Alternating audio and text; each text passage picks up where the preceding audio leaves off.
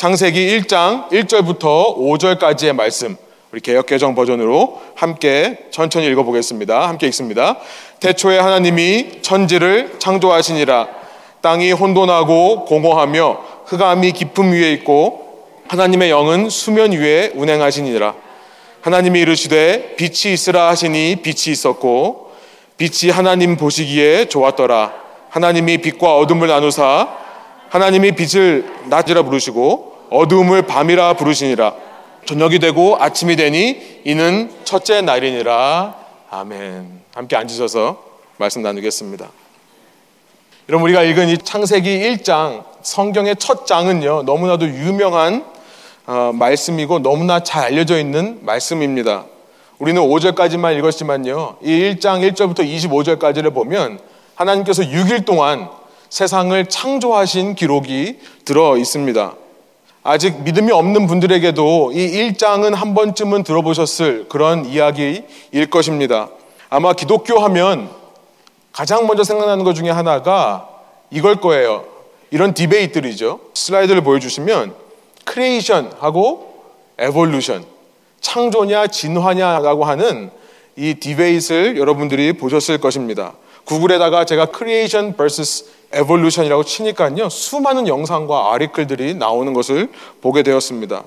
이 외에도 여러 가지 debate가 있습니다. 도대체 creation myth 이것이 창조 설화냐 아니냐라고 하는 debate.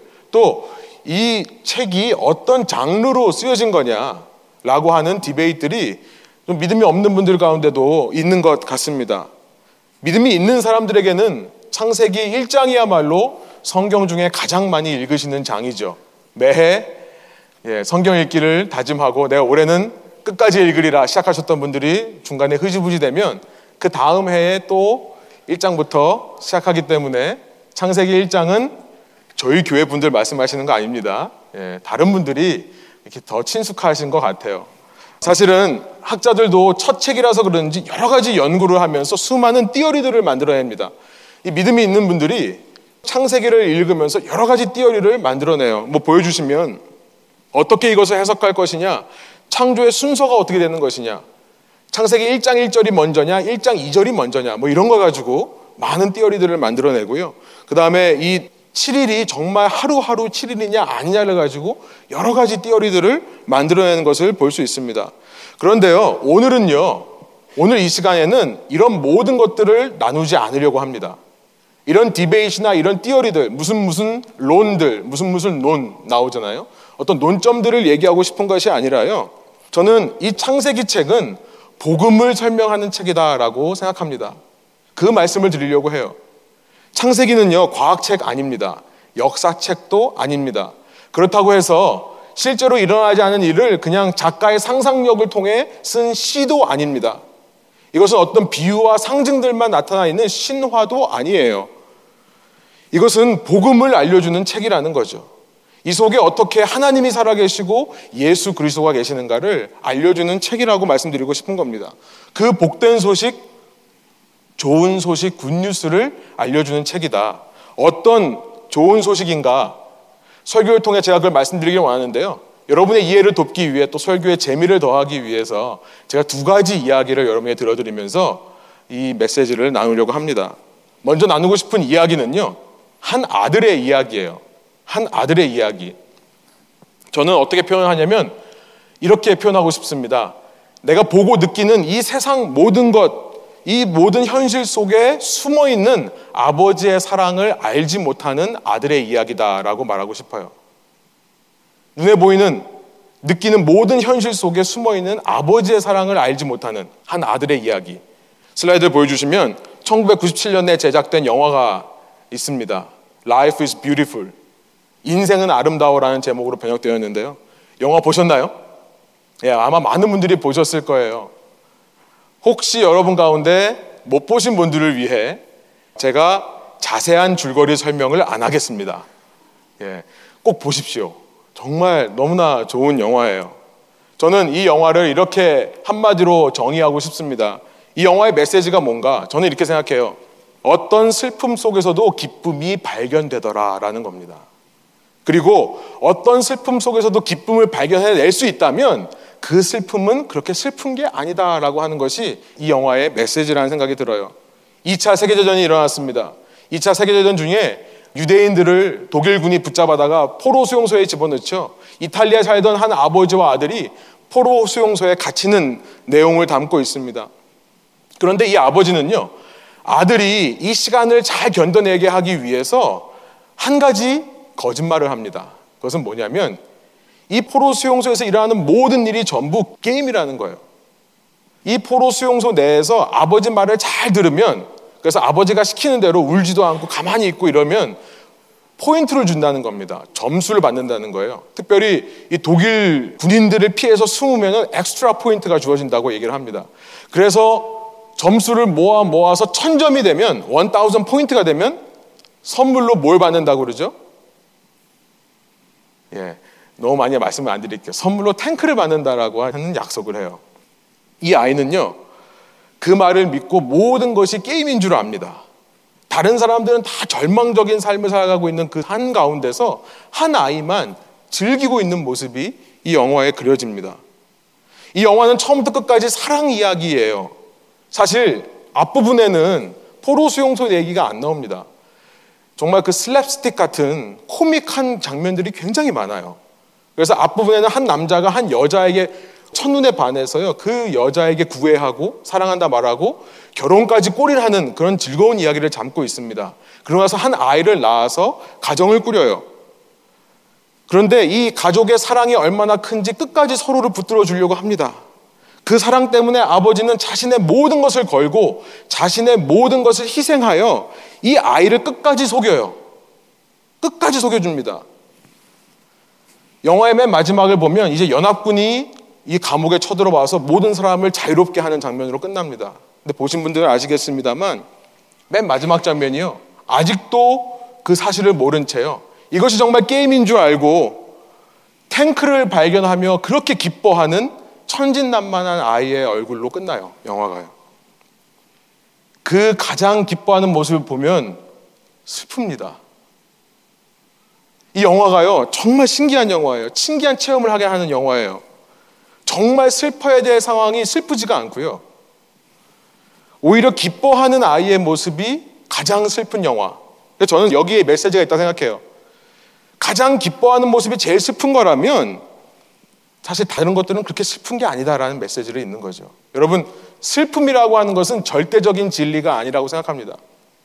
정말 슬픈, 누구나 다 슬플 수밖에 없는 상황이라는 것은 없습니다. 그것은 얼마든지 상대적이 될 수 있다는 거예요. 그래서 모든 슬픔은 사랑을 통해 기쁨으로 승화된다. 라고 하는 것이 이 영화의 내용인 것 같고요. 그래서 제목이 Life is Beautiful입니다.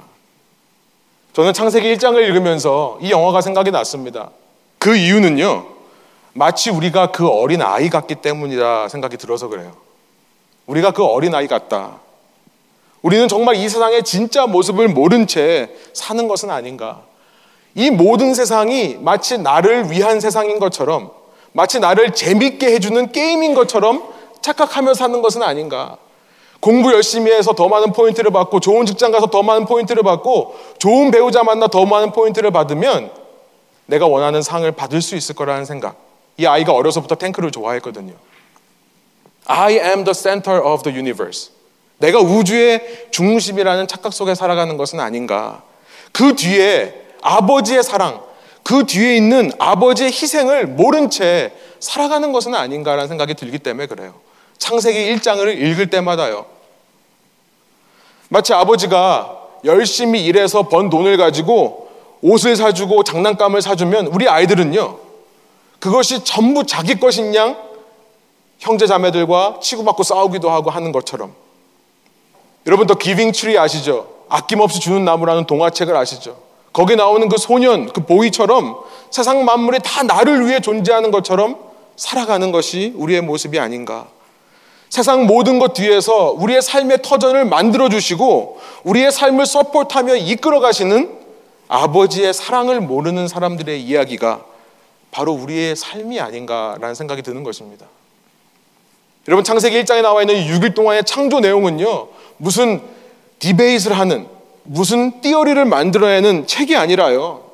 바로 내가 그런 철부지 없는 아들이었다는 것을 깨닫게 해주는 책이라 저는 생각합니다.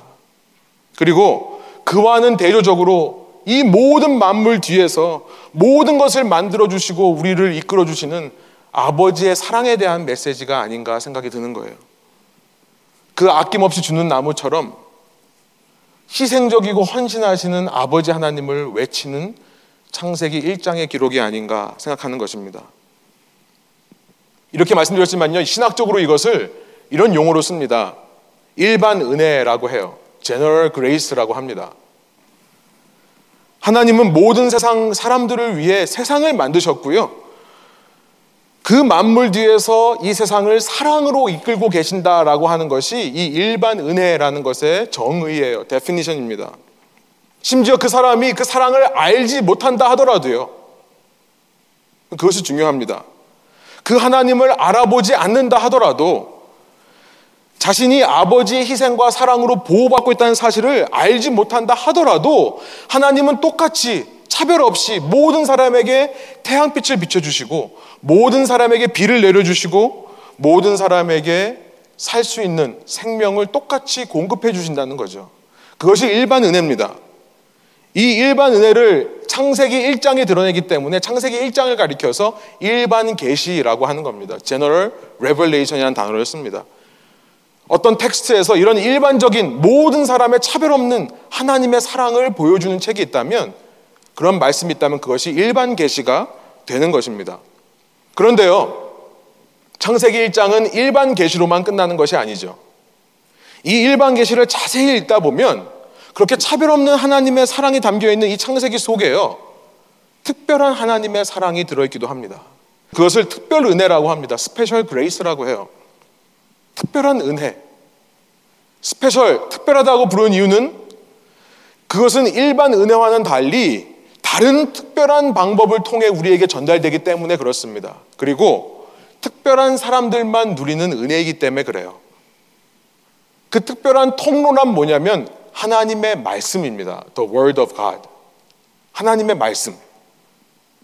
세상을 보고 세상에 있는 해와 비 내리는 모습과 모든 것이 공급되어 있는 공기와 이런 것들을 보면서 감사하는 것이 아니라요. 하나님의 말씀을 통해서 느끼게 되는 하나님의 사랑을 특별 은혜라고 하는 거죠. 여러분, 창세기 1장을 읽으시면서 1장 처음서부터 이상한 거 못 느끼십니까? 하나님께서 창조하실 때요, 말씀으로 창조했다라고 하는 것이 이상하지 않으세요? 저는 문득 그런 생각이 들더라고요. 하나님께서 어떤 행동으로 창조하신 게 아니라 우리는 보통 만든다를 생각하면 액션을 생각하기 쉽거든요. 그런데 하나님께서는 말씀으로 창조했다라고 하는 표현을 사용하신다는 겁니다. 창세기 1장 3절입니다. 다시 한번 한 목소리로 한번 읽어볼게요. 하나님께서 이르시되 빛이 있으라 하시니 빛이 있었고 이렇게 되어 있습니다. 그냥 하나님께서 빛을 만드셨다라고 해도 되는데요. 굳이 이것을 하나님이 말씀하셨다. 빛이 있으라. Let there be light. 그랬더니 빛이 있었다. 이렇게 표현하고 있다는 거죠. 참고로 아까 creation myth에 대해서 말을 했는데요. 창조 설화에 대해서 얘기했는데요. 여러분 유대인의 창세기는 그 당시 고대 근동 지역의 모든 창조 설화들과 비슷하지 않습니다. 한때는 학계에서 이 창세기의 창조설화가 고대 근동에 있는 창조설화와 비슷하다라고 하는 이야기들이 한동안 있다가요. 지금은 없어졌죠. 더 자세히 읽어보니까 완전히 다르다는 것을 알게 돼요. 다른 종교들은요, 이런 겁니다. 예를 들면, 곰이 마늘을 먹어서 여자가 되었더니 신이 그와 결혼해서 남자를 낳았고 그 남자가 모든 사람을 이롭게 하는 사람이 되었다. 그 사람으로부터 나라가 시작되었다. 이렇게 얘기합니다. 그 당시 고대 근동으로 가보면 바벨론의 이 종교는요, 바벨론 이 창조설화 creation myth는요, 마르둑이라고 하는 왕이 있습니다. 그런데 그보다 훨씬 더 큰 티아맛이라고 하는 여신을 이 마르둑이 싸워서요 반으로 가릅니다. 그랬더니 이 상체는 하늘이 되고 하체는 땅이 되었다 이런 얘기가 있어요. 똑같은 하늘과 땅을 창조했다는 얘기를 하지만 전혀 다른 방식으로 창세기는 말씀하십니다. 하나님이 말씀하셨다는 거예요. 우리는 너무나 당연하게 생각하지만요. 한번 생각해 보세요. 하나님이 말씀하셨다는 것은 뭡니까? 하나님께서 입이 있다는 거예요. 입이 있다는 것은 하나님께서 목이 있고 목젖이 있고 voice vocal system 소리를 낼 수 있는 기관이 있고 혀가 있고 이빨이 있어서 말씀을 하실 수 있는 존재다라고 생각하게 되는 거죠. 하나님이 그런 분이신가요? 우리처럼 입이 있으신 분인가요? 아닐 거예요. 하나님은 영이라고 하시니까요. 그런데 왜 하나님께서 말씀하셨다라는 표현을 할까요? 왜 말씀으로 창조하셨다라고 기록을 할까요? 왜냐하면 그래야 인간이 알아들을 수 있기 때문에 그런 거죠. 그래야 인간이 알아들을 수 있기 때문에 그런 겁니다. 여러분, 하나님의 말씀으로 창조하셨다는 사실 속에서 우리는요, 신이 그냥 창조만 하고 뒤에서 우리를 사랑으로 서포트해 주시는 분 그 정도가 아니라 사실은 그 세상 속에서 우리에게 어떤 메시지를 전하고 싶으신 분이라는 것을 알게 되는 겁니다. 그것이 특별 은혜라는 거예요. 그래서 이렇게 정리해 볼 수 있습니다. 하나님의 말씀, The Word of God이라는 것은 신과 사람을 이어주는 다리 역할을 하는 거다. 이 말씀이 없으면 신은 그저 모든 만물을 만들어주고 뒤에서 잘 사나 안 사나 감시만 하는 분이죠. 그런데 하나님이 우리와에게 어떤 메시지를 전달해 주고 싶을 때 그 통로로 말씀을 하신다는 것을 우리가 알게 되는 겁니다. 요한복음 1장에 가보면 그래서 이런 이야기를 합니다. 제가 세 번역으로 1절, 2절을 한번 읽어볼게요. 태초에 말씀이 계셨다. 사도 요한은요, 그 말씀이 하나님이라는 것을 말합니다. 말씀은 하나님과 함께 계셨다. 그 말씀은 하나님이셨다. 그리고 2절에 이렇게 말씀하시죠. 그는 태초에 하나님과 함께 계셨다. 여러분, 이 말씀이 누구십니까? 바로 예수 그리스도가 되는 겁니다. 그래서 잠깐 요한복음에서 고린도 전서로 가볼게요. 여러분 교재에 나와 있는 고린도 전서로 한번 가볼게요. 8장 5절부터 6절인데요. 우리 세 번역으로 한번 저와 여러분 한 목소리 한번 읽어보겠습니다. 이른바 신이라는 것들이 하늘에든 땅에든 있다고 칩시다. 그러면 많은 신과 많은 주가 있는 것 같습니다. 그러나 우리에게는 아버지가 되시는 하나님 한 분이 계실 뿐입니다. 만물은 그분에게서 났고 우리는 그분을 위하여 있습니다. 그리고 한 분 주님이신 예수 그리스도가 계십니다. 만물이 그분으로 말미암아 있고 우리도 그분으로 말미암아 있습니다. 사도 바울은요 고린도 편지를 보내면서 이렇게 얘기하는 거예요. 세상에 수많은 민족이 섬기는 수많은 신들이 있습니다. 근데 우리가 믿는 하나님은 한 분이세요. 근데 그 한 분 하나님이 창조를 하셨는데 예수님도 함께 창조를 하셨습니다. 이게 무슨 말이에요? 한 분을 믿는다고 하면서 왜 하나님을 믿고 예수님을 동시에 믿는 거죠? 어렵죠. 근데 이렇게 생각하시면 쉬워요. 하나님이 창조하셨다라는 기록이 성경에 들어있지 않고요. 하나님이 창조를 하셨지만 하나님이 말씀으로 창조하셨다라는 기록이 함께 있기 때문에 사도 바울은요, 지금 하나님 외에 하나님의 말씀이신 예수님도 창조하신 분이라고 말씀을 하는 거예요. 하나님께서 말씀을 통해 창조하셨으니까요. 하나님이 창조하신 것도 맞고 하나님의 말씀이신 예수님이 창조한 것도 맞죠. 그 얘기를 하는 겁니다. 만물이 예수 그리스도 안에서 창조되었다는 것을 얘기해요. 그래서 요한복음을 다시 돌아오면요. 요한복음 1장 3절에 이렇게 말씀하시죠. 함께 한번 세 번역으로 읽어보겠습니다. 모든 것이 그로 말미암아 창조되었으니 그가 없이 창조된 것은 하나도 없다. 좀 어려우세요? 제가 좀 더 쉽게 말씀을 드릴게요. 그런데 여러분 문제가 있습니다. 이렇게 하나님이 창조하시고 예수님이 창조하셨는데 앞서 말씀드린 것처럼 창조한 세상이 하나님을 알아보지를 못하는 거예요. 알아보지 못할 뿐만 아니라 인정하지도 않아요. 그래서 이 요한복음 1장 10절로 가보면 이렇게 이야기를 합니다. 그는 세상에 계셨다. 세상이 그로 말미암아 생겨났는데도 세상은 그를 알아보지 못하였다. 그가 자기 땅에 오셨으나 그의 백성은 그를 맞아들이지 않았다. 아까 말씀드린 영화의 아이처럼요. 세상 사람들이 세상을 만드신 분을 알아보지도 못하는 겁니다. 하나님도 못 알아보고 예수님도 못 알아본다는 거예요. 그런데요, 12절부터 이상한 말씀을 하기 시작합니다. 12절부터 이상한 말씀을 해요.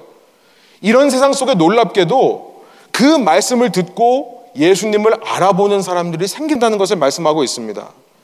알아볼 뿐만 아니라 그를 영접하고요, 받아들이고요, 그를 믿는 사람들이 생겨난다고 얘기를 하고 있어요.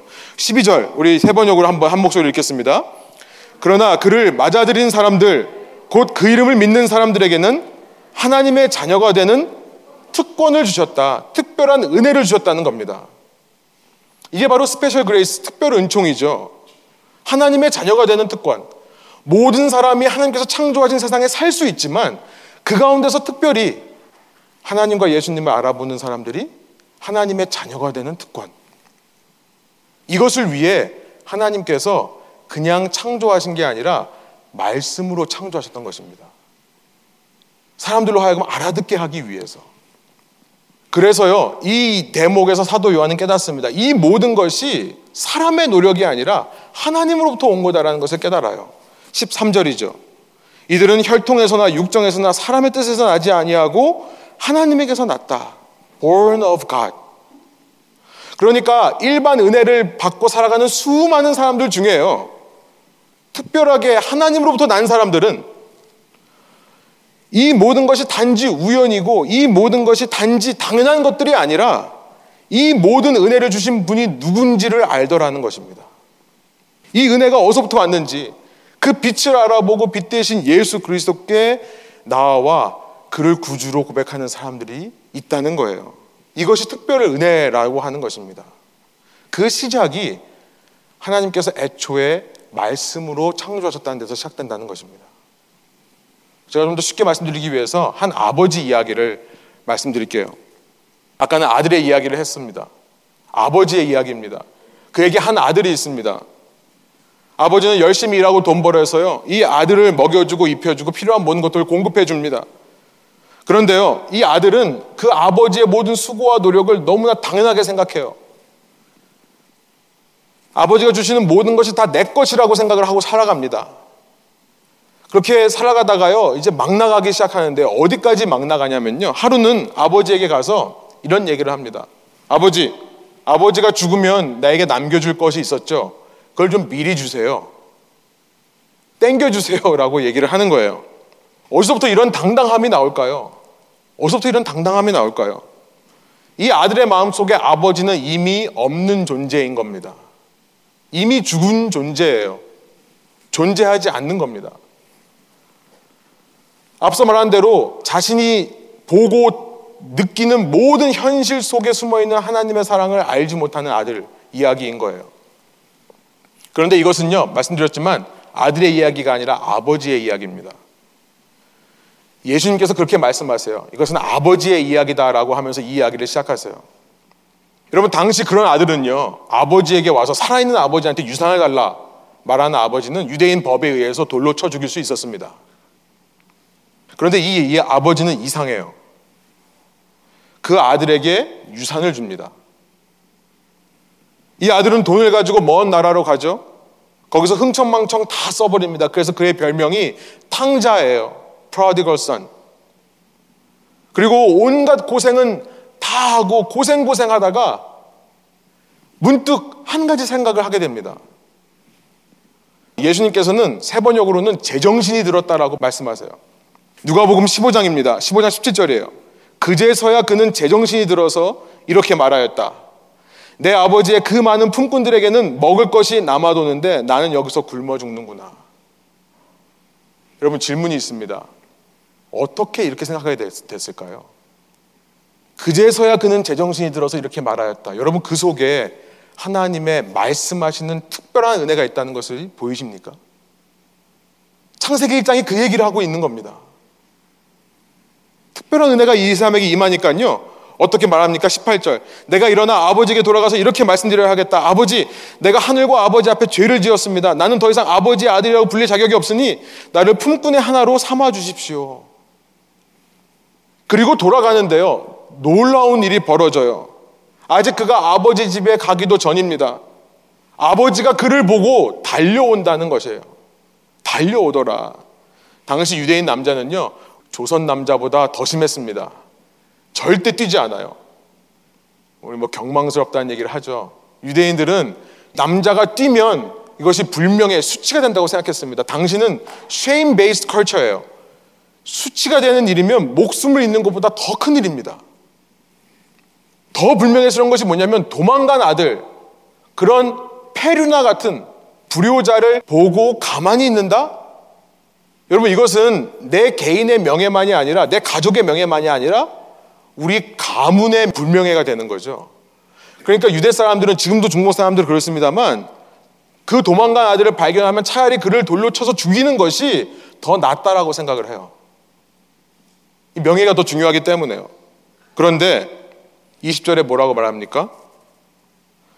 저희 한번 한 목소리 읽어보겠습니다. 그는 일어나서 아버지에게로 갔다. 그가 아직도 먼 거리에 있는데 그의 아버지가 그를 보고 치긴이 여겨서 달려가 그의 목을 껴안고 입을 맞추었다. 여러분 하나님이요 세상을 창조하셨다라고 하는 이 진리를 모르고 사는 사람들이 수없이 많이 있습니다.